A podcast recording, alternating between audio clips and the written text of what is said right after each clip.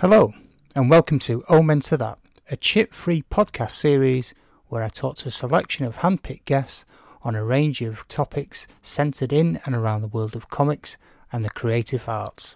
Before I begin, I just want to say another huge thanks to all those who've supported our latest Kickstarter campaign for the Galaxy Grappling Alliance issue 2. And as we record this episode, we still have around two weeks to go. So we'd just like to say thank you to everyone that's supported us so far. And speaking of Kickstarter, on today's show we'll be looking at the subject of money, that necessary evil that we all need to bring our creative dreams to life. And over the next hour or so, I'll be joined by two highly respected creators who are no strangers to running successful campaigns. We'll be discussing the ups and downs and dig a little deeper into what's involved in setting and with luck hitting those elusive targets. So get your calculators out as we add up the pros and the possible cons associated with the art of funding.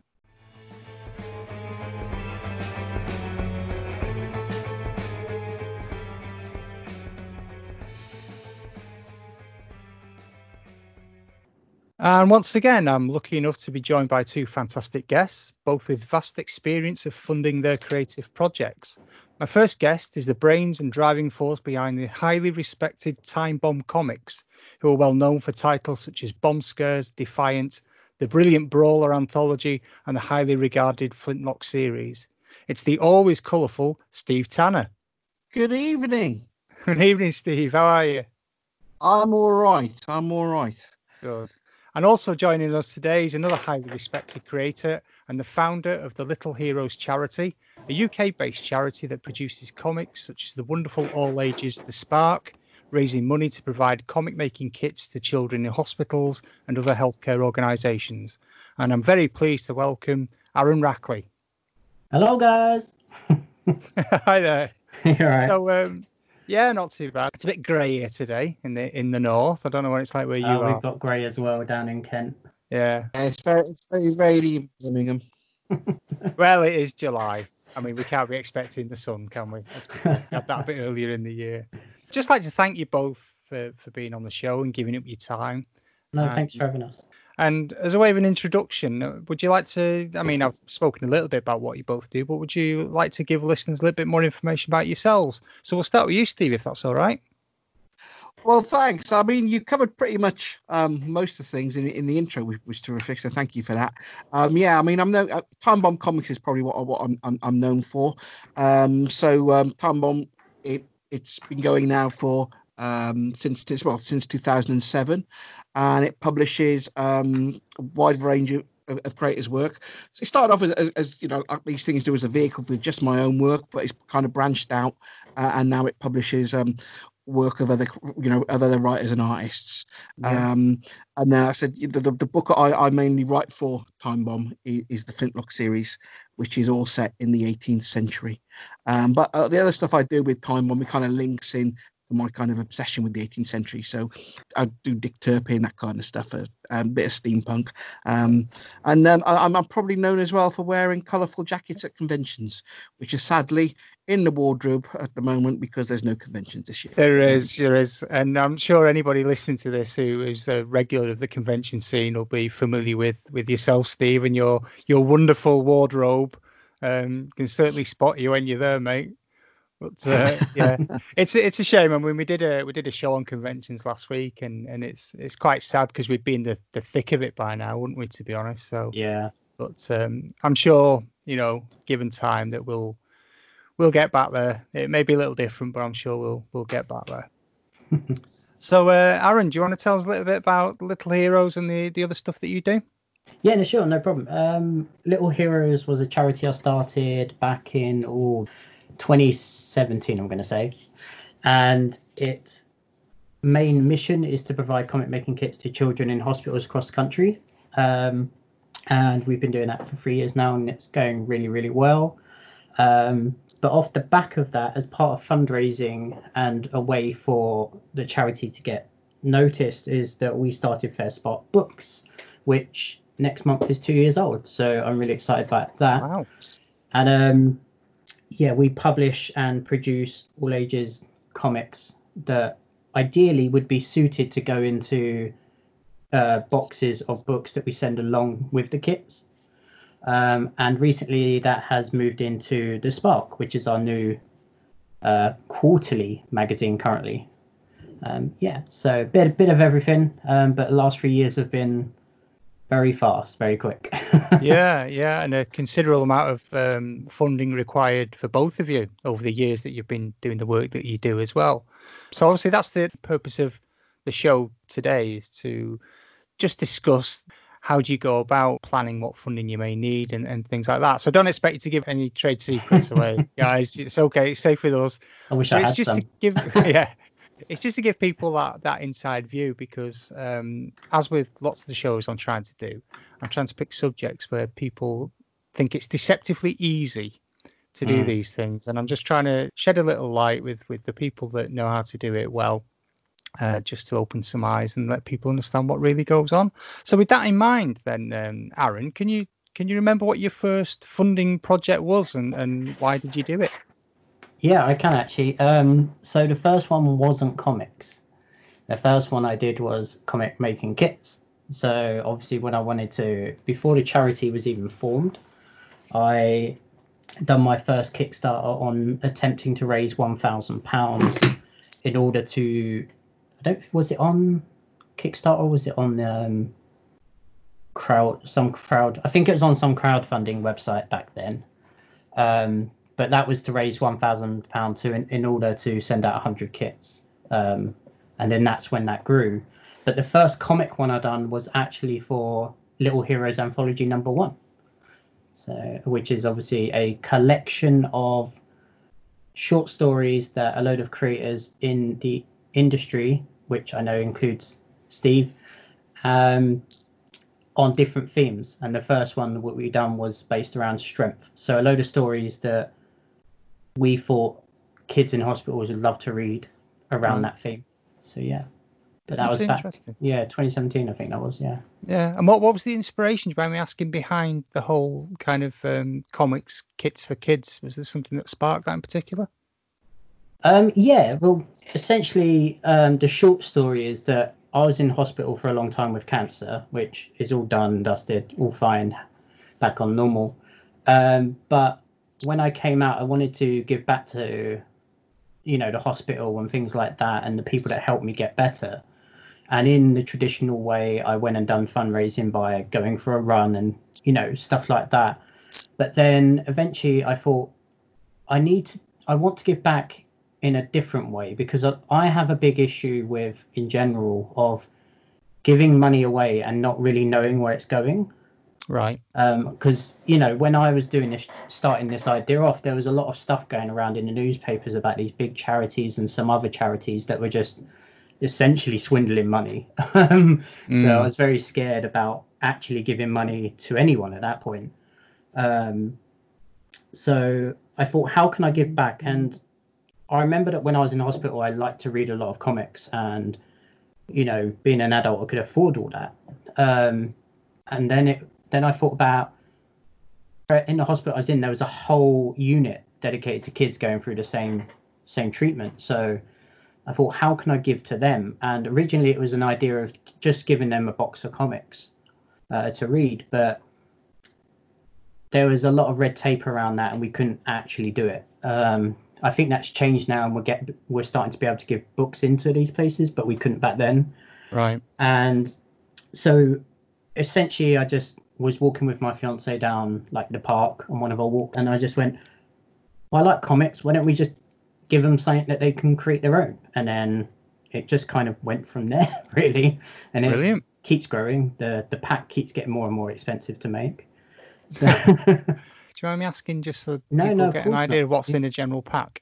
So we have art materials, which is like a pack of pencils, coloring pencils, coloring crayons. We have a black marker so you can do your inking. We give you pencils, sharpeners, erasers. We give you a set of stickers. Some are speech bubbles, some are sound effects. And then we have some how-to guides. And then we also have like you get a pre-printed paneled comic um, to draw your final comic, but we also provide you a pad so that you can just practice with. And last year we managed to put in how to make comics issue one with Springworth, which is a A4 magazine that talks you through how to make a comic, but not in the traditional way. The way that one works is that you follow a story and you're being asked by the character Springworth, who is a robot butler, to fill in the story with your ideas. So instead of traditional, here's how to draw a head, it's like jumps you in the deep end. It's just like, oh no, a monster's attacking. What does that monster look like? It's got one big eye. Here's the eye. So yeah, yeah. I, I bought a copy of that for um, one of my surrogate nephews, and he absolutely oh, adored oh, it. He really oh, did. Awesome. Um, the other one was a bit older, so I had to get him the drawing comics the Marvel way because he was a bit more, you know. But they were both using the, the um, how to draw comics though. So oh, that brilliant. was that was good. That's that's fascinating. And and yourself, Steve, because I've got to admit that you know, I never fail to be impressed by the sheer amount of titles that you have on your tables whenever I come across you at, you know, at a, at a, convention. It's unbelievable, mate. There's always something new to oh, it's, spend my money it's on. Tremendous. yeah, yeah, yeah. Um, I mean, I, I, mean, I've been going for a few years now, so I, I guess I got I, have got a little bit of a range. But I, I know um, I know where Aaron is catching up because I know he's bringing lots of stuff out, which is great to see. I, I mean, I, came to Kickstarter in, in a very kind of different route, really, and, and because because um, for a long time I was very anti Kickstarter. Right. Um, I mean, I mean, we're going back about ten years. Uh, ten years ago, I was uh, I, there was a couple of conventions that I, I, I, was on panels on, and I was, um, you know, they, they did panels which is for against Kickstarter, and I was on the against Kickstarter. Mm. Um, and I, I, I really used to rail against it because I, I just used to think it was it was just well, I'll be honest, I just used to think it was just begging uh, and no more than that. Um, so for many years, I was really, really anti it, and, and I, I just didn't want to kind of be involved with it at all. Mm. And um, what happened then? I um, there was there was a game that was put on kick that was done through Kickstarter, a, a mm. card game called Exploding Kittens. Love it. Yeah, but that, that went crazy on Kickstarter. It was a real success story. Mm. But I I kind of caught onto it because the way they were doing they did it was very different from anything I'd seen before on Kickstarter in the way it was done. Now, I'd only previously seen comics Kickstarters uh, before, um, and, they, and they all seemed to be of, of a certain type where people were asking for far far more than I knew that the book would cost to produce and and, right. and you know there's lots of kind of things yeah. I was kind of didn't like about it um but with the exploding kittens one it, it just seemed a really a unique way of, of um, launching a launching a product basically. So it wasn't so much about um, getting you know getting something funded it was about providing mm-hmm. something to to your your backers which they wouldn't otherwise get. And then i noticed the same trend was happening with with other board games on kickstarter. And it's, it's it still happens today. I think i think the games the tabletop games section of kickstarter is is an incredible kind of you know wealth of kind of creativity but also it's a real wealth of value. And because what i noticed happening on there with tabletop games all these campaigns were adding so much extra content yeah. into their into their packs the more support they were getting. And it just seemed it, it was my kind of bit of kind of a damascus moment really because i suddenly thought well that's it. It's not about um, trying to get money from people to kind of fund your project so much. It's actually using it as a means to um, launch something, but also to kind of reward the people who support your project in the first place. Um, and I kind of realised it was me coming, and then I kind of coming to Kickstarter from from the point of view of seeing it as a as a distribution model yeah. rather than a funding model. Um, and that's what, what, I could see what was happening with with the with the with the guys that were doing the uh, the, the tabletop games on, on Kickstarter, mm. um, and thinking about how I could adopt that kind of approach um, and do it through comics. Because I, I, I was never interested in getting um, everything paid for for the for the books to be launched because you know Time Bomb had been going a few years anyway, um, so it, it's very much you were self self sufficient.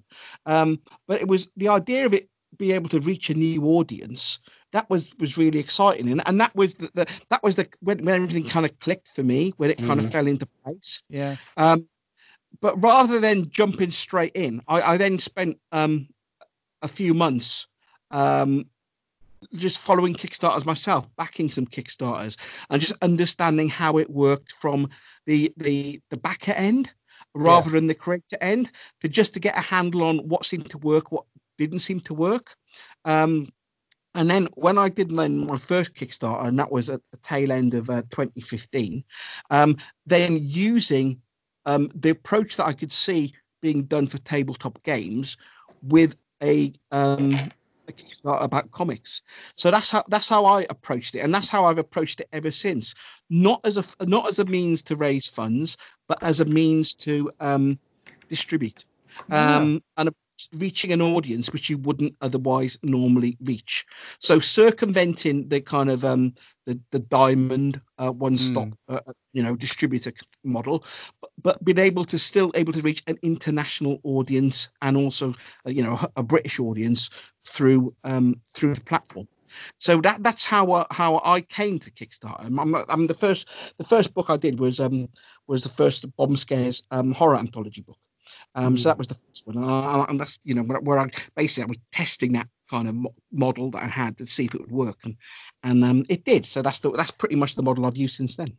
Brilliant. And did you self fund before that, Steve? Yeah. Or was was there other kind of funding channels that, that no, no, were around? Everything, yeah, everything is self funded, and the thing is the, the reason as well that um, I mean it, it, the Kickstarters I do I do now the amount the target I set is always much much lower than what the, the you know you actually need to kind of produce the book and pay the creators and all that mm. kind of mm. stuff mm. because it, it's about it's not about covering the costs because yeah. the books can be published regardless um, it's, it's about offering something else offering something more to the backers yeah. rather than the people who um, who you know may wander past a, a, convention table and pick a book up. Yeah. So yeah. It, it, it's all about that added value. So mm. you know, the Kickstarters is that added value. So um, the targets are low. So oh, hopefully then the targets are hit very quick. So then you can start adding in all the extra content. So then the people who um who do then support the Kickstarters get really value for money packages. Yeah, it's similar to ourselves actually because we we're just in the middle of our second Kickstarter now um, for GGA issue two, and again our targets have been relatively modest compared to what mm. most people seem to put on there. I think the first one was was around 250 because we just wanted to cover the cost of getting it printed, mm, and yeah. and the second one's gone up to three. And that I'll be honest with you, most of that is just to cover the cost of shipping them out to the states because you know I had a lot of mm. backers from America and you know I, I was cutting it fine on postage. Mm. But again, like yourself, Steve, it's not about how much money can I exploit from people through Kickstarter. I just want to make sure that I can add value. Uh, and if we get a bit more, then I can throw some extra bits in. So I think it's a refreshing approach that because I don't know whether you you've both seen this, but some of the rates around some of the Kickstarters. I mean, I, and I suppose it's easier for ourselves because we're a bit kind of self-sufficient that we we do the work ourselves, but they, they do seem pretty high, some of them, and, and you know, fair dues, they make it, and good luck to them. Yeah, I was going to say, I, I find this because, uh, as with what Steve just said, that's exactly the approach that we take, well, I take on our Kickstarters as well. Is, for example, like we've just done the Spark magazine. Now, that is for five issues, five to eight, which is another four issues. Now, if I'm just going to give away how much it cost, right? For me to create one magazine is almost free thousand, just over three three grand, right? Because mm. of you know you're paying a page rate for all the artists. Because I don't I don't draw this. I write some of the stories, but I don't draw it. Yeah. And then there's the printing, and then hopefully some down the line we want to do distribution through stores as well. But so you have to have a quantity printed. We are, so you're thinking that's 12 grand that we'd realistically need to even just make the comic, the, those four issues of the magazine. We put our target at 1,000 quid, pretty much. And I, I, just, so I have a trick, I put it just over a thousand. So I put 1,024 because I think 1,000 dead on just looks weird. So I just throw a couple of random numbers on the end. Mm. But yeah, we're the same. We're doing it as a distribution model for the as Steve does, offering something to people that are backing us and yeah. making it a thing. Um, yeah, and I am very shocked when I see a lot of people that some of the targets that they do put when I see stuff like 15, 20, 30 grand, I've Mm. seen, and God blimey, I don't know how they manage to get it sometimes, but I'm missing something. Um, well, one thing, I've got a hard target audience because I'm all ages, so that's that's the first problem. And the Yeah. second one is I don't think I have bras on the front of my comics, so that's the second Yeah. one. that always makes me giggle. Um, yeah. If there's a lingerie section in the book, it's always like three thousand percent funded, isn't it? Quite Yeah. But uh, you know, there we go. But that's that's fascinating, and it's really interesting uh, as well, Steve and- and Aaron, that you you know you're looking at this as more of a distribution model. I think that's a really unique way to uh, to look at this because again with ourselves, you know, we've not been around that much. We've only been really doing this for just over probably um, 12 months, and it's very difficult to get your product seen Mm. by people when Yeah. you're new. And that's the beauty of something like Kickstarter. I know there are other other funding mechanisms out there, you know, Indiegogo and stuff like that. But what you are really doing is you you're trying to broaden the number of people that can see what you're producing. So it's fascinating that you're you're, you're thinking it in that term actually. And, and I think where, where Kickstarter really comes to, to, to, to the fore is the fact that you're you're reaching outside that um, Yeah. UK Outside own that bubble. audience. Now, um, and and what's been interesting um, for me is, is that I've done 12 um, Kickstarters now Hmm. um, since since since the, since the first in, since back in 2015. Um, and, and what's been interesting is is is the kind of the first of all that you get that the, the returning audience, which is terrific. Yeah. You know.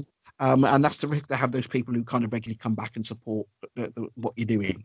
Um, but what, where it's really making a difference as well is the the the international audience and how Mhm. that is growing because the, the, the first first um the first um kickstarter i did it had some it had some international backers but it, it was it was only about you know um probably about three you know five percent of, of the of the Mhm. total um total amount but the, the you know but that's slowly gone up um and, Mhm. and the last one i did for the dick turpin um there was actually more international backers as a percentage than um than uk backers so Yeah. it, it, it's great to reach the you know you realize you're reaching that audience um and it is properly global because you know um I, I was sending you know for the dick turpin one this, that, that recently finished i was sending packages as well as the obvious ones like you know the, the states and, and and canada um you know there's australia there was japan there was saudi arabia there was korea yeah. there was sweden finland you know a lot of other places Wow. in europe um I've and- seen and the it- it just- same thing. It, and, and you know there's no way you would reach that that audience otherwise there is no, No. way you would reach that audience um and i think that's that's the um that, that that's the beauty of it that you can you can tap into that market um and if you're um if you if you your pricing's right then and you're not gouging your international backers for postage which I Mm. know is is is a, is a bit of a, a tightrope walk to do, um, then you then you will get that international support, um, and hopefully that will continue to build. So you know that's that's a great aspect of, of the of the platform.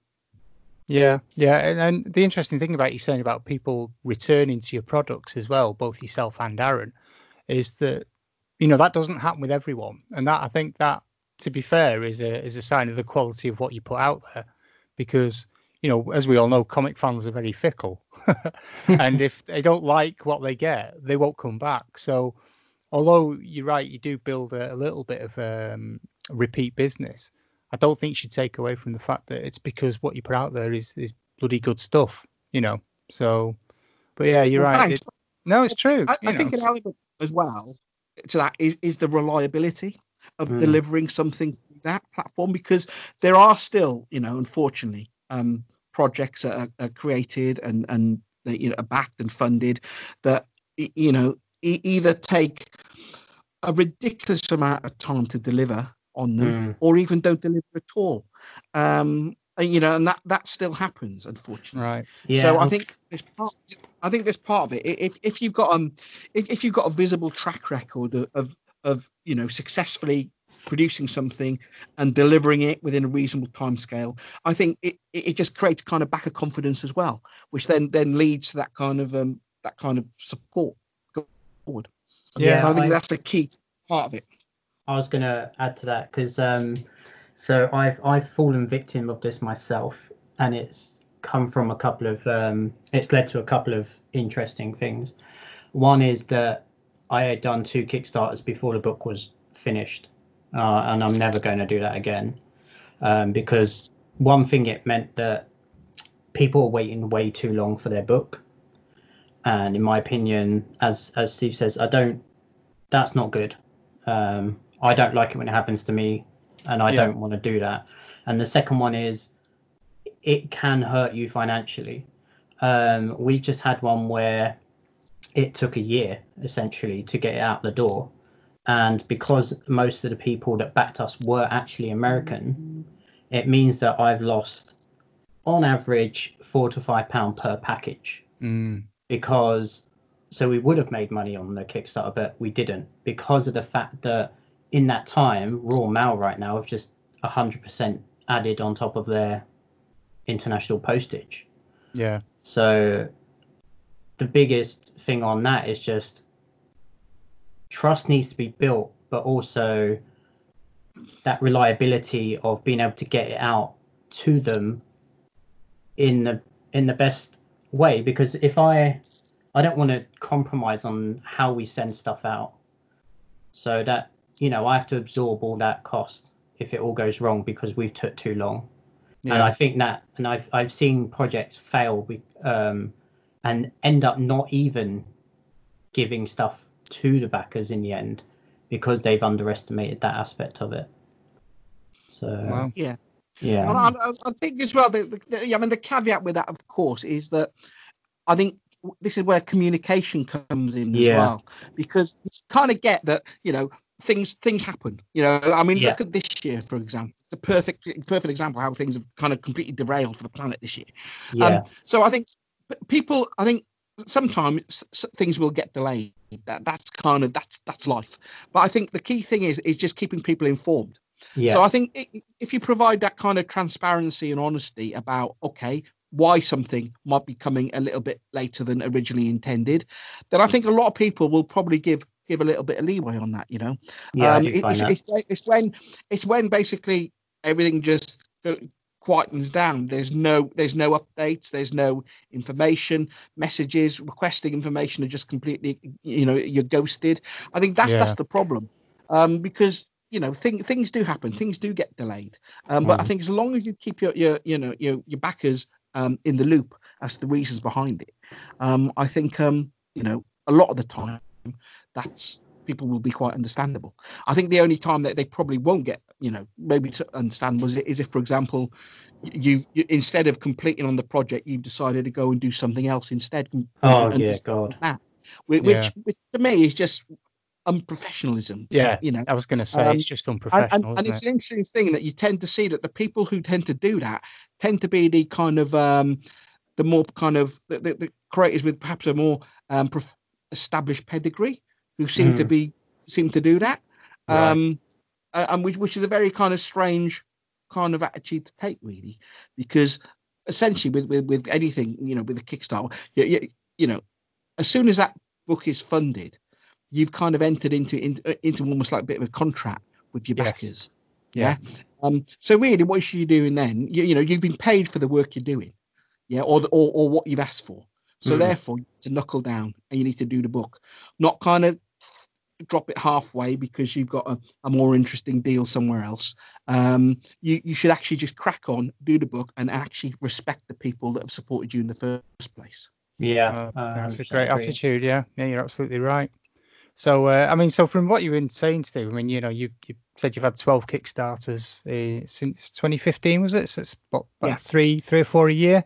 So, from all that experience, and without giving any any of your trade secrets away, Steve, um, but what have you learned from from doing these these Kickstarters and things? Um, I mean, for example, is there a set process that you follow? Because if you're turning out three or four titles roughly a year, must take quite a lot of planning to make sure that you don't fall foul of, like you say, having too many things spinning at once and not being able to deliver on any of them. Yeah, I mean, yeah, I mean, it, it's, I mean, because it's seen as, as I said, distribution. So so it works for me because I yeah I understand that there's there's a certain uh, amount of time you, you should allocate to doing it. So really, for, for any any to me, um, a, a three month period is about right for um, a Kickstarter. Now, we, and and that's and I break that down with with one month to kind of prep. Okay, um, one month then with a campaign live, and then ideally one month then after it's finished to deliver. So it, it it's work within that three month window.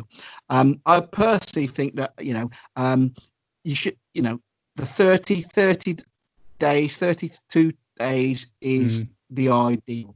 Yeah. I, I, think I know you can go up to 56 days, but I think 56 days is is just you know I, I don't I, I genuinely don't understand why no would run a campaign for 56 days. No. And the reason is because the actual the actual campaign part is, is actually quite intense. Mm. And and to have have that extended to essentially nearly two months, I think you know it. You, you won't be able to give it as much um, focus as you need to.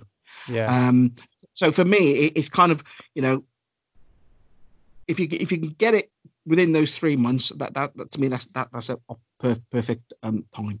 Uh, also, as well for me, is kind of making sure that both your target and also um, your the individual rewards are are fair. Mm. Um, and, and and what I mean is that I mean you know whether whether you you know it's up to, it's up to anybody whether they want to if they want to put their, their overall target as the as covering all costs they, that they need, then that's fair enough. Um, personally, I, I don't do that for the reasons I've explained, mm. but you know I, I see the legitimacy in doing that. At the same time, you know, don't take the Mickey because one of the things that um, that you know I'm aware of, and it's probably because you know I've been doing this for for a while now anyway, even before I started crowdfunding. I know on average how much a book costs to make.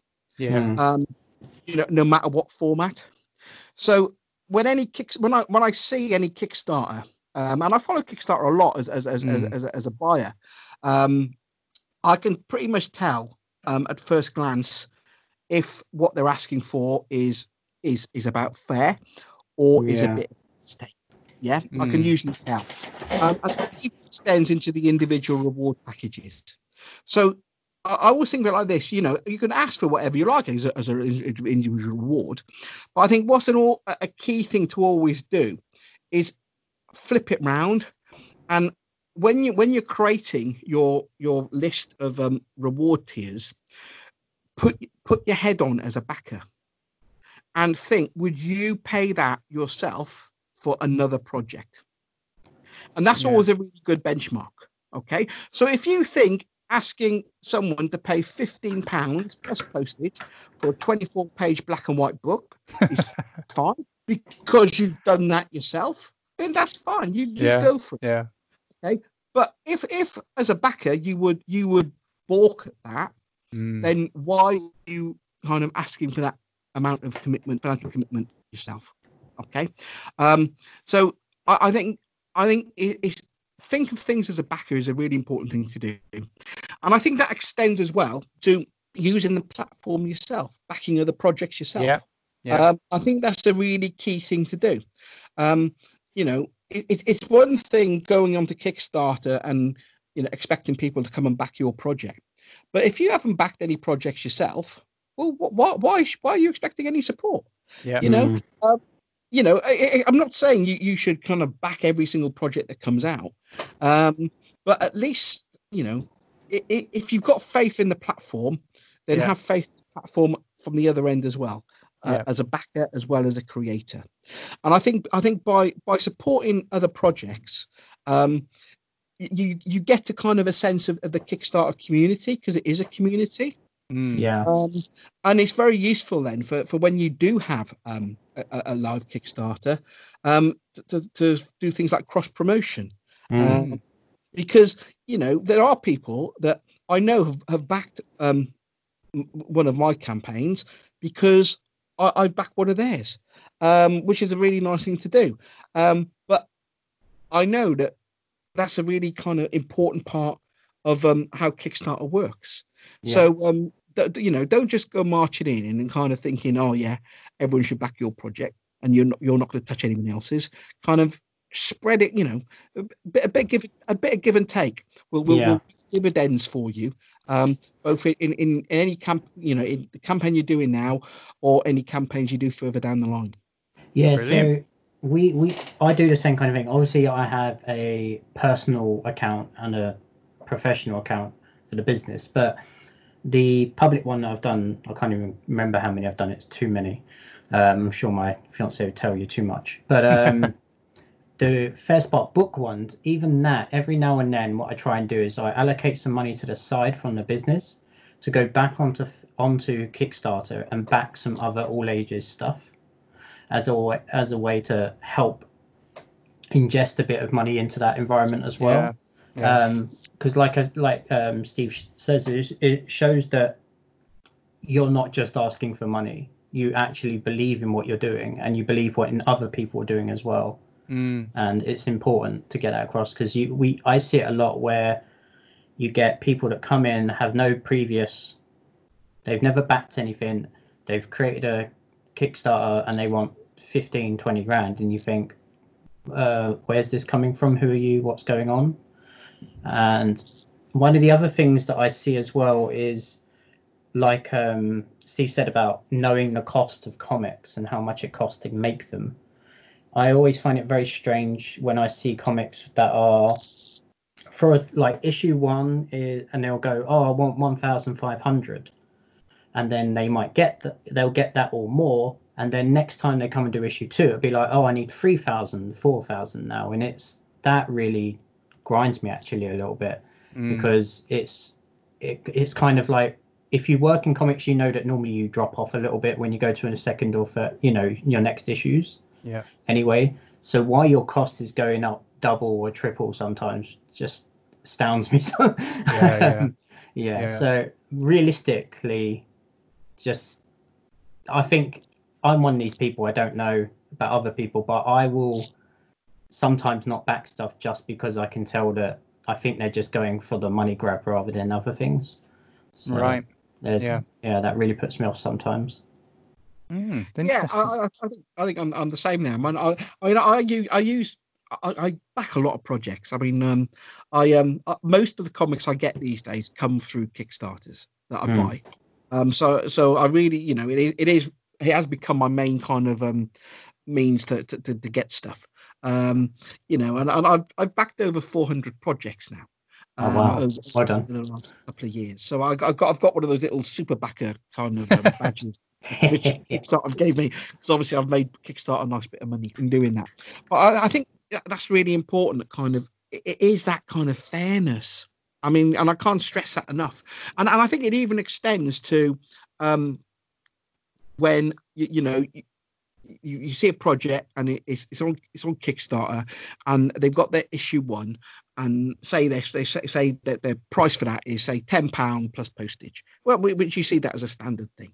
Mm, Um, and is it maybe it's a standard size comic, you know? Um, and then maybe the weekend, the, the, the you know, um, after the sh- after the campaign is funded or just after they've got the printed, you'll see them at a convention, and they'll have that same book on the table for five pounds. Mm, oh, And I find that irritating. I find that very irritating, that actually irritates the hell out of me. you know, why why are you kind of um screwing over your backers? mm, because to me it, it, it's, it's it should be the other way around because you should be rewarding the people who've put their, their, their faith in you without you know with, with just based on your um campaign page and have put their hard money down hard earned money down um they should be getting a better deal surely Well, Yeah. yeah, because they're helping You should- realise the project, aren't they? Yeah. So you shouldn't gouge your backers. So again, so one of the things which which I, I wasn't sure I do with mine is that you know anyone who, who buys a comic through any of my Kickstarters, the Mm. price they pay for that actual printed book will always be cheaper than it'll be available anywhere else after the um after the Kickstarter's done. Mm. So you know you can buy it from a convention, but it'll it'll be more. Yeah. Um, and I think that's a really fair thing to do. Yeah. I, I don't understand why people work the other way around. and Mm. it's almost like exploiting the backers' generosity and faith and all that kind of stuff. I don't get it.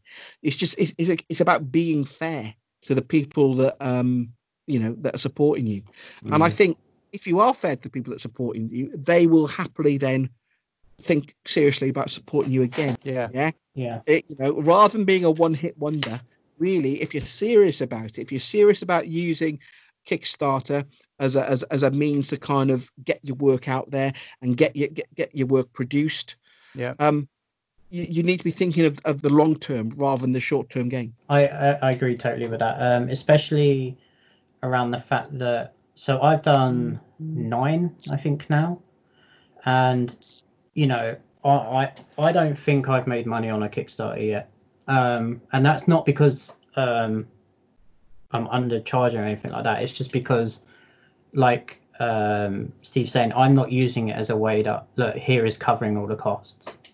So even if you see that, yeah, that, oh wow, Aaron's made two grand on this one or one thousand five hundred on this one, it's never going to be near what it's cost for me Mm. to do this stuff. So um, as any way that I can thank people for even helping that a little bit, I'll go above and beyond for. Um, and I'm definitely like Steve. I'm really trying to analyze my cost breakdown really differently in the next year, especially to see how I can definitely make it more exciting for people that back early. Yeah, definitely agree with that one, Steve. So just on a similar vein, then obviously the next question I've got is, you know, we're seeing a lot of people come into Kickstarter with with exciting new projects, um, or so they tell us, um, and you know, a lot of them either don't get funded. I mean, there's quite a number on Kickstarter that it's not a given that you're going to meet your target, depending on what you you set it at. But do you think that there's any common errors that somebody considering running a Kickstarter or any kind of funding campaign? Is there anything that you would you would say you know you need to just be aware of as as a problem that maybe you've seen before in your experience? I mean, it- it's stuff which we we kind of touched on. I mean, make sure your target is sensible. Yeah, Don't give put yourself- forty grand. Yeah, you know. Um, and likewise, make sure you, that you you know that you've properly costed what it, what it takes to send each of your packages out. I mean, you know, I know, I know it's a common thing where you hear people have uh, you know have kind of um they've lost money because they had to spend so much money on postage. But to be perfectly honest, if you sit down and do your costs properly, that Mm. should never happen. Yeah. It really shouldn't. Yeah. Because I mean, you know, because what, what- I do is before before I when I'm putting the campaign page together, um, I will actually put um, packages together yeah, and get their exact weight. I do exactly the same thing. Exactly what it's going to be for you know for wherever it is in the world, and I use that to base my base my um postage costs on for international postage, that kind of stuff. yeah, So it, it should never be a big surprise, um, because you know if you if you've um, planned it all properly, then any postage costs will be included as part of the um, you know um, the backup support, which is covered anyway. So it sh- it sh- that shouldn't be a problem. I think I think the other only other thing is people kind of I think need to, um, especially if they're doing it for the first time, is realize how much work it actually is. Um, yes, and it, it, it is a lot more than just kind of launching your campaign um, putting a message up on facebook and then sitting back it's a lot more involved than that um, and i think i think that's the bit which sometimes catches people out um, Yeah. Because you really have got to you've got to work it you've got to hustle it Yeah. um, it's the same thing. It's, it's a bit like if, it's a bit like if you're at a convention. If you're at a convention and you and you're you're, you're sat behind a table, you've got all your books laid out in front of you, and you're sat there just looking at your phone all day long, chances are you won't get in many sales. Yeah. However, if you're actively engaged with your audience as they're walking up and down and having conversations, chances are you will get a couple of sales. And Yeah. I guess it, it, it's it's that's the difference. It's a bit like that kind of convention environment, but for every single day of your campaign. So you've got to Mm. engage with, with your audience, and you've got you've got to you know you've got to be persistent. Um, you know, so and I think sometimes people think, oh well, I can't post about my cam- about my campaign again. I've already done it, you know, three times this month or three times. So what? Carry on doing it. yeah, I think- ultimately, Yeah. the, people, the people who understand what you're doing and get what you're doing and why you're doing it, they won't have any objection to there being another Facebook post or whatever from you because they can just scroll on by. It's not going to. It's not. It's, that is no hardship. But you know, you need to kind of promote as much as you can. Um, one of the nice things that Kickstarter has introduced relatively recently, of course, is, is now you've got the the the pre-launch Yeah. um, pages, um, so you you can drive up that initial support much better um, before your campaign launches than, than, you used to be able to, and and you know maximize on that as well. So just just hustle it, hustle it. Don't feel Mm. embarrassed about hustling it. Um, don't worry about that. You, you, you people are going to get annoyed of seeing another post from you about about your project. You know, if your project is that important to you, if it's that meaningful to you, don't worry about that. You shouldn't worry about that. You should just hustle it, and because Yeah. it, it makes a difference. The more the more promotion you do during the campaign, um, the more attention you will get. Especially, and I guess this is another little thing that that, that campaign lull, which I guess Yeah. is another thing which which people aren't expecting. It can be a bit of a surprise, um, and this will happen no matter pretty much how long your campaign is, unless I guess you maybe have a two week campaign. But anything longer than that, you always have have the the, the mid campaign lull, where you have that initial surge of support over the first maybe week, ten days or so, and then it just trails away to well, it can, be trails away to nothing really until the final few days. Um, Yeah. and working through that. If you're not expecting it, can be a real kind of um, grind. Yeah. Um, and no matter how many Kickstarters you do, you will always have that mid campaign lull to some effect. yeah. You know, 100%. even, even if you're smashing it out of the park, you will still have less backers every day during that middle part than you than you do at the front and the front and the end. Mm. Um, but you know, don't give up on that. Just keep going because that's that's a normal thing. Um, and I think sometimes people think that you know supporting their project has just completely collapsed and no one's interested. It's not. It's it's, it's Mm. just one of the things that happens every single campaign, no matter who you are and what your campaign is about. Mm. Yeah, I think, uh, in also answering to this, I think uh, I'll just hammer down what uh, Steve said and add a couple of things to it. The the grind is real, and every day you should be doing something. Um, don't definitely don't be afraid of spamming your social media because if anyone ever took the time to look at someone's profile page on social media, you realize they tweet or post a lot more than what you ever see. yeah. So you may post it 10 times during that day, but someone's bound to only see it once or twice. And you don't know what time they're looking at Twitter. You don't know what time anyone's looking at Facebook. So you want to be doing at least twice a day just to grab the morning and afternoon people. Or Yep. if you, like um, Steve, is, Steve and I are noticing, you're getting international backers, you're going to have to start auto po- uh, setting up posts to go in the early hours in the morning to reach those people as well. Yeah.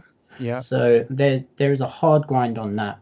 But as a good benefit of that, Kickstarter allows you to add references to the end of your links. So a, a big bit of advice I have for anyone starting up is make sure that your links, every link you post, uses that reference.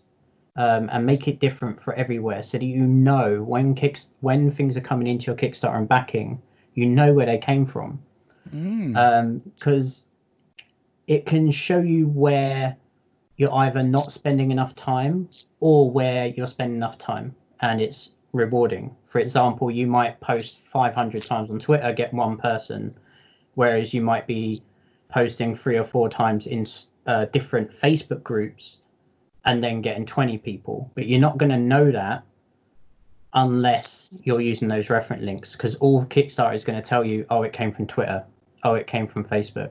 But what on did I do on Facebook? For example, I don't know about Steve, but I'll use my Facebook groups. I've got family and friend posts. So, you know, there's a variety of things that you can do on Facebook.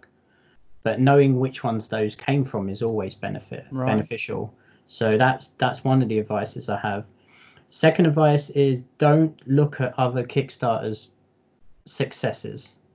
For example, you might jump onto Kickstarter and look at the Etherington brothers and go, "Whoa, you can make qu- a quarter of a million pounds." but you've got to remember they've spent 10, 15 years building up an audience and giving away stuff online for free for that whole 10, 15 years. Or I Yes. don't know. I'm trying to, I'm probably making them older than they are, but but that is that didn't come easy. That wasn't like they just put up a Kickstarter one day and all of a sudden everyone was like, "Oh yeah, that's amazing, I'm going to do it." No, that was years and years of building up mailing lists of cons and hard work conversations. So, and then the other side of Kickstarter is that that darker side, like we kind of laughed about earlier, where there is a whole system built on basically adult themed comics. Mm. And f- you cannot judge any comics based on how much money they make because they make four I've, I've actually looked into this they make four to seven times more than any other comics on the platform Yeah. and you can't judge your your comic that is not adult themed based on that at all because you're never going to hit it so just be very cautious of what you're basing your targets on and that's Yes. why iterating back to what we said before make it realistic to what you need is the way i go because something there's also something sexy about having that percentage sign like i remember Etherington brothers saying once that and this stuck to me and i i changed my next kickstarter just because of this Right. if you set lower, your percentage looks higher, right?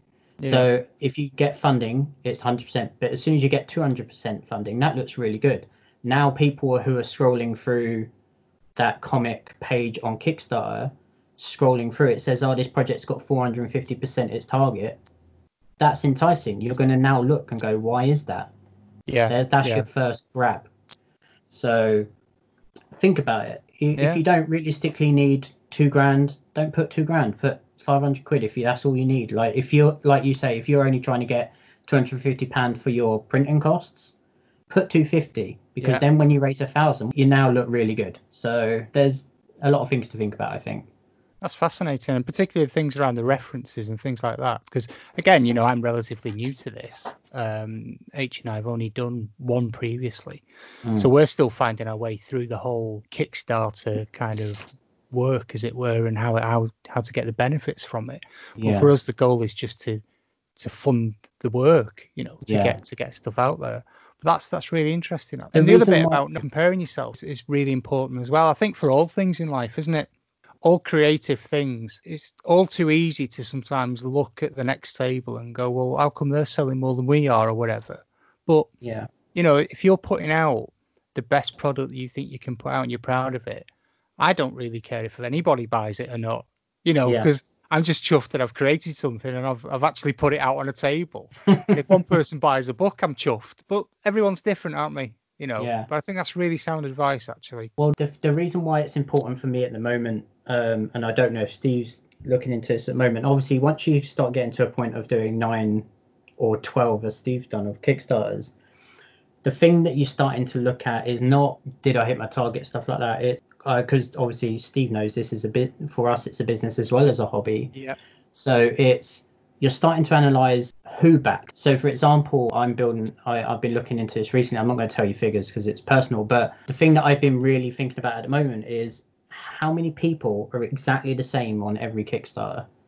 Uh, like how many of those are loyal customers Yeah. and how many are new customers and then i analyze where did those new customers come from because for me at the moment i'm trying to figure out where i get the next lot of people from because i'm starting to get aware of um, releasing a lot and siphoning out the community i've built so i'm trying to make sure that that balance stays like i don't want to say to my great friends that i've built in this small press community I've released 15 comics this year. Why have you not bought all 15? Yeah. I want to Yeah. be like, you know, you can you, can only back two. That's brilliant because Yeah. as we know, it means I've still got other people that are coming in and new. So that's that's a big thing for me at the moment, and that's why references are important, Mm. and why starting to analyze this data is very important for me at the moment. Yeah. But you don't have to worry about that too much on your first one. no, but- I think the, the, the more the more campaigns you do, you, you start really getting to the the deep detail, and um, you know, and it's I think I'm, I'm the same as you, you Aaron. I've kind of just you- you're analysing the numbers, um, and, and and that in itself becomes fascinating. I mean, I use um as well. I use things like um, bigger cake and Kicktraq, which are um, separate to Kickstarter, but what they do, they analyze all the analytics that Right. are coming from campaigns. And you could, but where it's useful is you can not just see just your campaign, you can see other campaigns as well. They- Um, and that's really good for breaking down where things are coming from, country by country, and percentages and trends and all that kind of stuff. Um, so, so all that kind of stuff is really useful to use uh, as, as you go forward. But I think it, it is. It's kind of looking at it like um like like a like a business opportunity. Um, treating it in in in, in the same way as, as if you're launching it at a convention or through Diamond or something. You, you- you're applying those same kind of techniques in terms of promotion um, and customer service and all that kind of stuff that uh, that are really really important. It, it, Mm. it is more than just having a really cool looking project. I mean, that's obviously a great big part of it um, because I generally believe that if if the actual um, the project itself is is is done well, comes across well, and and what people are asking, the people who created it, what they're asking for is fair and reasonable. That project will get that support. It Yeah. will be backed. Yeah. Yeah. Um, so I I, th- I think th- there's never going to be a situation where I think there's there's too many projects on, on Kickstarter or any other crowdfunding platforms because the, the the projects that are the creators have put them together well. They've thought about how they're going to run their campaigns and they're run in a particular way and fairly and and you know they, they promote. They will get what they need through that Yeah. platform. It's interesting you say that because obviously the next question that we we're, we're looking at is um, what do you guys think the future of raising funds for projects like this looks like? And you know, are you concerned that things like Kickstarter may become oversaturated, or do you feel if there's a daylight between what you offer as a product and say the you know the the lingerie crowd and and things like that that there's a there's still room for everyone? I I personally don't think it's going to be saturated anytime soon. And the reason I say that personally is I think a lot of what draws backers to Kickstarters is the hard work and the grind you have to do on marketing. So um, it's very rare that, well, for me anyway, personally, on the all ages stuff, it's very rare that someone backs us just by going through Kickstarter. Like in the um, comic section, I'm I, I imagine that's probably might be different for Steve because it's a different demographic. People looking for kids comics don't tend to look on Kickstarter. Yeah. Um, and kids comics are hard to market for anyway because you're marketing for an adult to buy it for their kid. So that's a whole different economic. So um, what I'm trying to say, sorry, is that it's your audience that you've built that usually back your campaign in my in my experience and i'll see what steve says in a sec. So before you do a kickstarter i think just make sh- just spend that time building up that audience. Yeah. um you know make sh- if anything make sure you've got at least 50 emails or 100 emails that you can email email when your campaign starts. I would even just that would be the minimum i'd say because if you want people to take a chance on your Kickstarter that are coming through Kickstarter browsing, they're not going to take a chance on someone that's got no backers at all. Mm. So, um, and that's why I don't think it's going to get saturated because I think still at the moment, it's still individual brands selling to their current market. Um, and that's why I'm spending a lot of time at the moment trying to analyze how I move forward on pushing it to the next stage.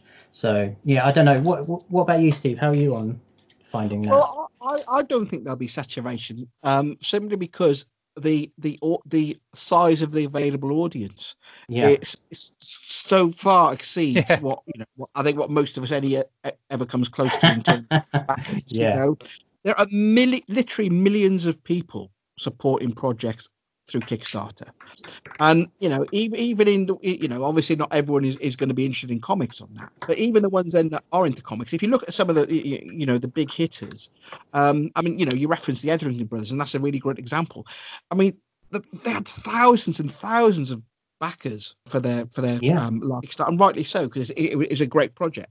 Yeah. But you know that that's just just gives an indication about about potential. How many potential backers would be interested in your project?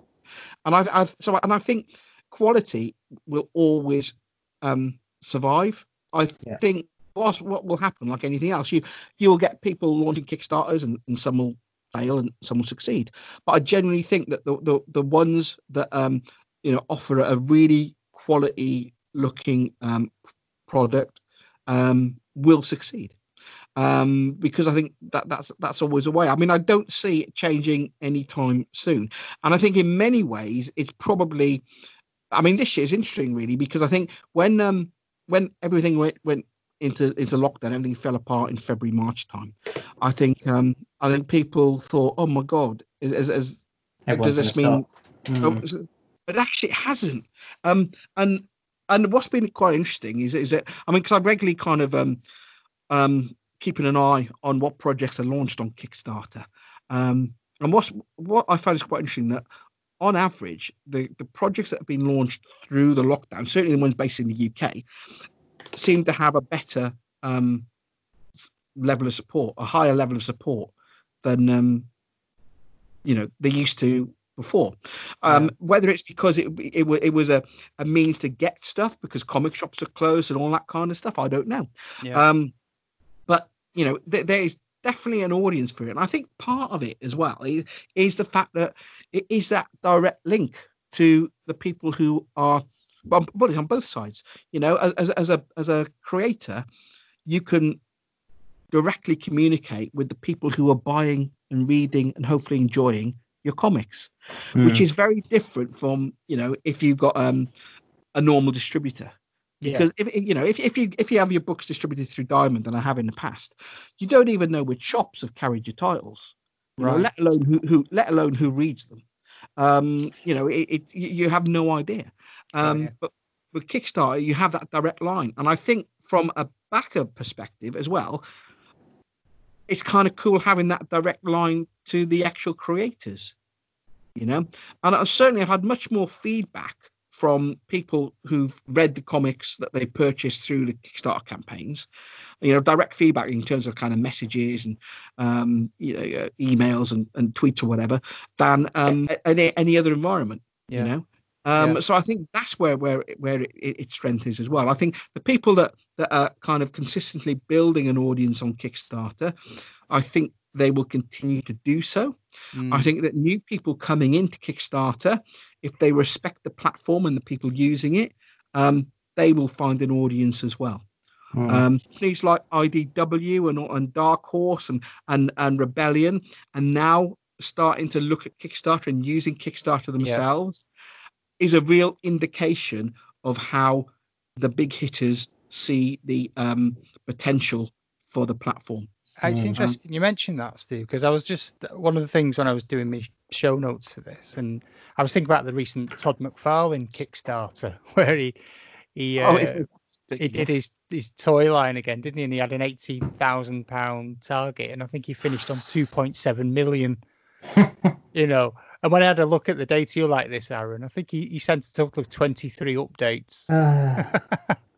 but do you think there's a, a slight danger there, though, Steve? That if say the bigger names or the famous people, the professionals come onto um, Kickstarter, do you think there could be a, an indirect impact on people like ourselves, or well, myself particularly, but yourselves, you're far more sort of advanced than I am in this process. But do you think there could be a danger that it could soak up what kind of money there is out there? I guess, I guess it's, it's it's the equivalent of of you know you can put it in transfer it to like a convention perspective. Mm. So hmm. if you go to a, to a convention at Beyond the tape and, and they happen to have as guests kind of people like Jim Lee and all that kind of stuff in the corner, um, how, how much difference will it make then? Personally, I think people who who want to pay three hundred pound for a head sketch by Jim Lee are not my audience. Yeah. Um, and and so I don't I'm not really kind of bothered about that. In in the same way, I think people who kind of who who want to buy you know superhero comics on on Kickstarter or or the or the lingerie books um, with with, with 15 15,000 different variants. um, that that's not my order. Yeah, yeah. You know, I I, th- I, think it's knowing who your audience are. Thinking about that on the on the flip side as well, from what you've just said there. I mean, is there is an argument to say that if we do get people like Rebellion, IDW, Dark Horse, Todd McFarlane, mm. people like that on Kickstarter, is that actually going to increase the number of people coming through the platform, Well, so, that so- then will be exposed to to things they would maybe would never have even seen before because they may be joining purely because there's there's a name on there and while they're on there they're having a bit of a snoop around and they come across you know brawler or they come across you know one of your projects aaron you know Mm.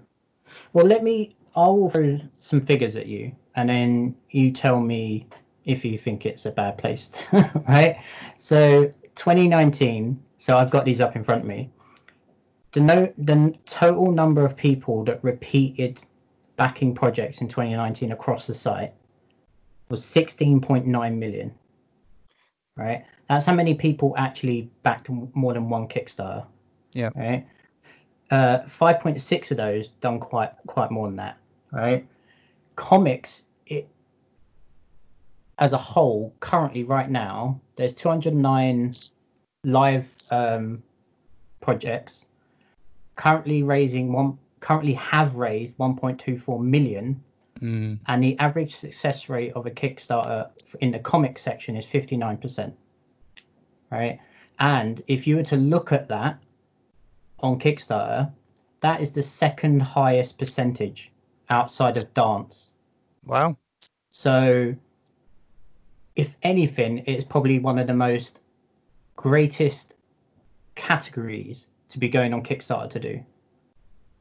Um, because if you also think about some of these categories, for example, stupidly high numbers like music is 200, uh, 62,000 odd um, Kickstarter campaigns in a lifetime have raised 250 million, yeah whereas only 16,000 comics have made 116 million. So, you know, a third of the amount of comics raised half the amount of of those. So, in my opinion, I don't think it's going to go anywhere. And if people do, uh, if the big ones do come on the platform, I can imagine that the only thing is it will make everyone's life better because Yeah. I know for a fact, speaking to people at Kickstarter, that their biggest focus is how do they get people backing more than one project. Yeah. So Kickstarter are working on ways all the time to help encourage you buy new stuff. Yeah. You know, on updates you send, sometimes they send little messages at the bottom of emails saying these are similar ones you might like. You know, yeah there's Yeah. all sorts of stuff going on now. So I think if anything, it's probably a really good time to get on, especially with comics starting to go up in terms of how many people are on there backing. So Mm. and 59% is I've had a little look into this. It's really good. It's a very high success rate. But also, when things fail, it tends to be because of the high target they've set.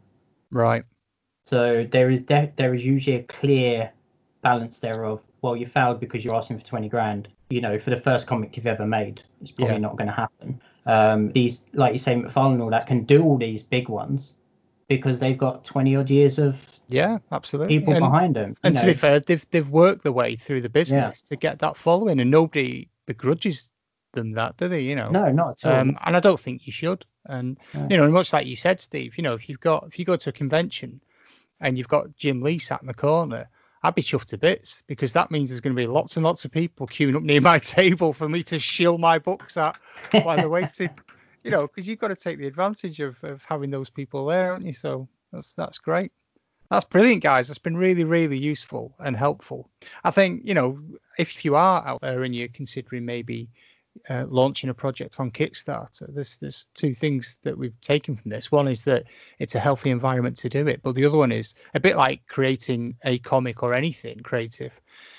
Don't underestimate how much work it's going to take Yeah. because it is hard work. And I I absolutely bow to you two guys who can turn out the number of, of Kickstarters successfully that you do because it is not easy. You know, it, it really isn't. So if you're not willing to put the work in, I just wouldn't even bother, to be honest. the the posting is always the hardest part for me. Yeah. but the rest of it is not Yeah. too bad. So with that in mind, do you want to give us a little insight into possibly any of future projects that are coming up with yourselves, um, either on Kickstarter or, or not? Do you want to just give uh, give the listeners a bit of an idea what they can expect? We'll start with you, actually, Steve. You want to tell us what's coming up from Time Bomb? Well, uh, this this year was going to be a really really busy year, but obviously with all this happening, it's kind of we got to slow things down a bit um, because um, uh, you know as, as, apart from the, the, the Kickstarter side of things, um, the, the main kind of way we we kind of get our books to an audience is through conventions, um, mm. and obviously with no, with no, conventions taking place, it becomes a little bit more challenging. Um, so um, at the moment, there production is still continuing on loads of different things. So I've, I've got eight different projects that are currently in various kind of stages of, of completion. Wow. Um, um, and of that, they include uh, the second issue of Brawler, uh, Flintlock Book Five, uh, another Bomb Scares anthology volume, um, and a few kind of uh, graphic novels um, as well. And you know, so it's a combination of, of, stuff that's from me and from other creators as well. Um, now, potentially, I might do through August. But at the right. moment, I just want to make sure that uh, I'm kind of um, fighting fit, really. Um, mm-hmm. So um, I'll, I'll, know by probably the, the, end of end of next week if if if I'll if I'll be doing that or um, if I'll be need to push it back then to later in the year. The idea, I mean, hopefully there'll be at least one more project that I'll push out through Kickstarter um, before the end of end of this year. Um, if I can squeeze two in, then all, all well and good. But um, that's that's where I am at the moment. So things are a little bit up in the air, um, but um, trying to get things move forward as as, uh, as quick as I can. Hmm. Excellent. That's great stuff. That's great stuff. How about yourself, Aaron? Um, yeah, like Steve said, um, this year's bit thrown a bit of spanner in the works in terms of a few things. So, but I have a couple of plans. One, um, just trying to finalize if I have space to do it, is to get another Little Heroes anthology out there because um, we already have the cover done, and we just you know would love to get another one of those done.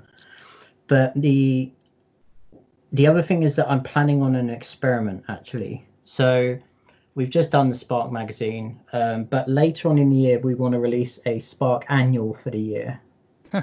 and you know, in that classic style as you do. Um, but we think I'm thinking about attempting to do a pre-order kind of kickstart a page on my own website to right. see to see how different that would be. Because as i said to you before at the moment i'm very much looking at numbers related to repeat customers against new customers. Yeah. So i want to see if doing a campaign on my own website under the same style where you know i'm saying look this is only going to be funded for 30 days blah blah blah blah blah whether we'll have the same success or not. And you know it might fail, it might go horribly wrong, but it's something I'm only going to know by trying. So that is definitely. And the other thing as well is I've just thrown up an Indiegogo page for the Spark after the Kickstarter ended, um, just to to leave it there really to see one what happens on Indiegogo if you don't do anything. Yeah, I'm really intrigued just to see what happens. Mm. Um, and you know because i've already done it on kickstarter i feel like i've got the opportunity to be able to throw it on indiegogo without worrying about the outcome. Um, because also indiegogo is different in kickstarter in the sense that you don't have to raise your full money to get the money. So right. there's right. that aspect. So there's there's a lot of experiment going on in the next six months. Um, so maybe come back to me in december and i'll i'll let you know how they went but that's fantastic for me it's all about looking at yes, Kickstarter is a great platform at the moment, but what is the next thing? How yeah. do we move forward? So yeah, there's that. and that's a, a, healthy attitude to have as well. You know, um, but no, that's great, guys. Thank you. So I, I, hope you've enjoyed it. I certainly have, and I've been making notes. I've learned lots of things that I'll be taking forward, both on the analytics side and on the uh, making sure I've got stuff lined up for releasing updates in the middle of the night. Um, so that's been brilliant, guys. Really, really good. And I'd, I'd, just like to thank you for once again for giving up your evening to, to talk to me and record this.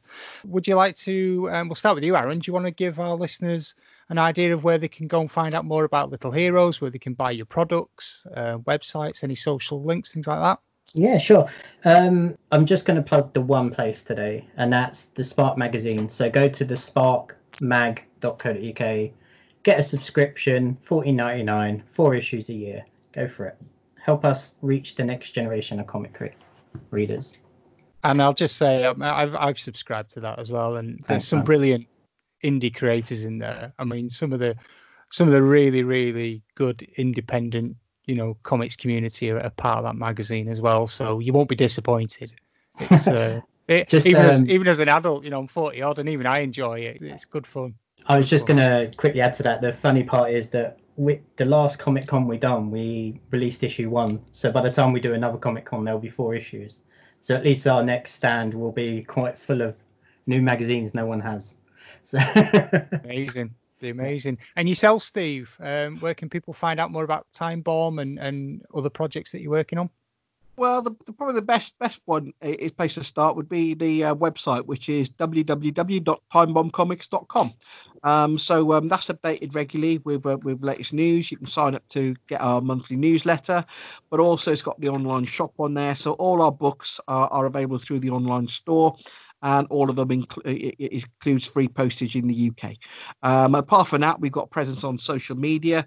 So, you, so if you do a search for Time Bomb Comics um, through um, Twitter and um, and um, Facebook, uh, you'll find us popping up there. Excellent. I just want to say I, I love your website, Steve. It's lovely, isn't it? I was looking at Yeah, it this love it. morning, and it's beautiful. It's, Yeah. it's it's really functional as well. It's aesthetically pleasing, but it, it works, which is so refreshing these days. You can find what you want really quickly, Steve. So that's you know, I agree, Aaron. That's really good, mate. That's great to hear. Thanks. You're welcome. So you can find out more about me at art92.com and we're on Instagram and Twitter and Facebook and we keep it all as art92 because as I say every week, you know, when you get to our age, if you you're lucky if you remember to put your pants on, no mind which social media handle you've got for which platform. Um, if you are interested in talk about Kickstarter and going having a look at our latest project, we've got the Galaxy Grappling Alliance, which is a mixture of sci-fi and wrestling. That's available um, as we record. There's about another just under two weeks left, so it's made its target, thankfully. So you, you're pretty safe if you do back. And if you've enjoyed this podcast, and I hope you have, because I certainly have, then don't forget that you can check us out on Podbean, Spotify, Apple Podcasts, Stitcher. Um, please subscribe so that you don't miss uh, this or any of the old episodes that we've got. And I hope you can join us again for the next episode as we continue our Art of series. So, once again, I'd just like to thank both Aaron and Steve for giving up the time. Thank you, guys. Thanks for having us. Thank you. And remember that when it comes to funding, as Francis Bacon sort of said, money's like muck. It's no good unless you spread it around. Thanks for listening. Bye bye. Bye.